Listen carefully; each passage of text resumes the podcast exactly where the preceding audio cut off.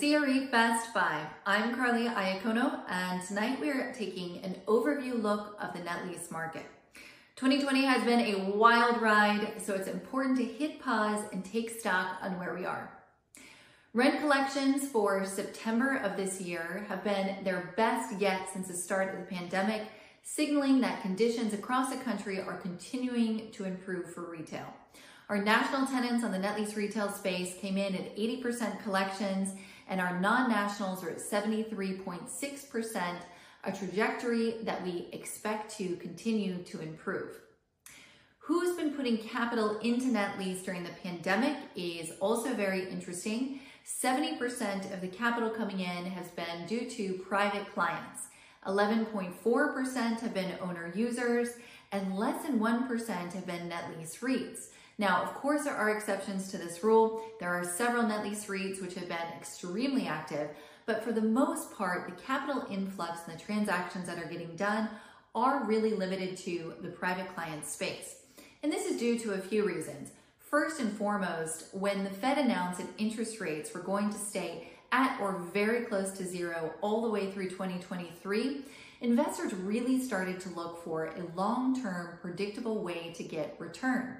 If you are getting nothing or basically nothing in your money market account, you're going to start looking for alternative investment vehicles. And net lease, because of its passive nature, lends itself very well to a new investor profile. Now, where we're buying has shifted a bit as well. Only eight percent of the transactions have been in urban locations, with the remainder being in suburban or even tertiary areas. This is due to two different factors, in my opinion. The first is a lot of the tenants that are expanding have been opening new locations in your suburban or your secondary markets. Those are your dollar stores, is a great example. Family Dollar and Dollar Tree have been one of the tenants that have still continued their aggressive expansion plan throughout the pandemic. Now, when you have development, you have more product to sell. Uh, couple that with the investment grade credit rating of those tenants and how well they performed in this sort of market, this world that we're in, and they have been really a boon of investor demand.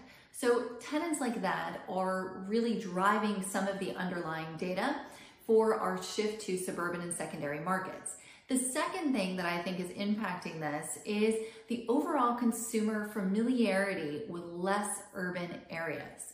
As we continue our work from home, we become more comfortable with spending time in suburban and alternative locations than our core everyday office environment. Because of that, I think some of these secondary markets are becoming more of a, a place where we feel comfortable investing. We see the long-term growth, and we see that this could be a place that is even more appealing in some cases than the urban Class A markets that have always gained so much attention. Cap rates have continued to compress, which is very noteworthy.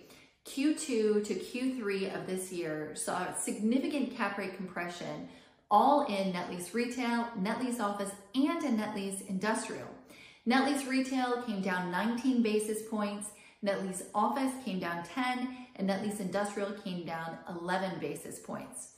I would attribute this to a few different things. One is investors' focus on investment-grade tenants.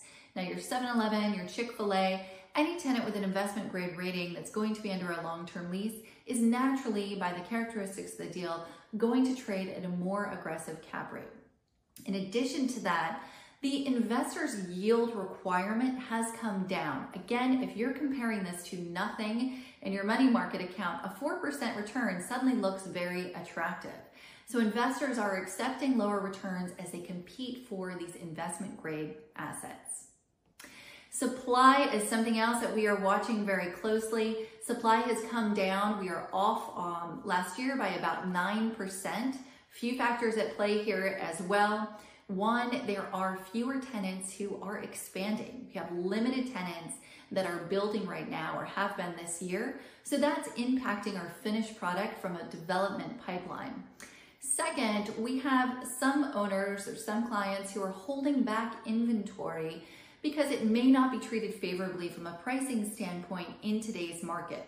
Some examples of that could be your second tier fast casual restaurants, your gyms, your movie theaters, a lot of clients are choosing to just take a wait and see approach and let this part of the market recover a little more before bringing assets out to sale.